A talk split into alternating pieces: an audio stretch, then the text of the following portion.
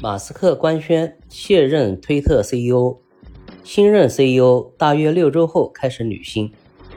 据凤凰网科技消息，推特公司 CEO 埃隆·马斯克周四在推特上宣布，他将卸任公司 CEO 一职，转而担任执行董事长和首席技术官，负责监督产品、软件和系统操作等开发。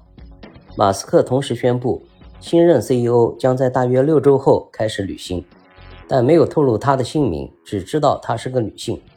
在她去年十二月发起的一项调查中，百分之五十七点五的推特用户投票支持他卸任这家社交媒体平台的 CEO。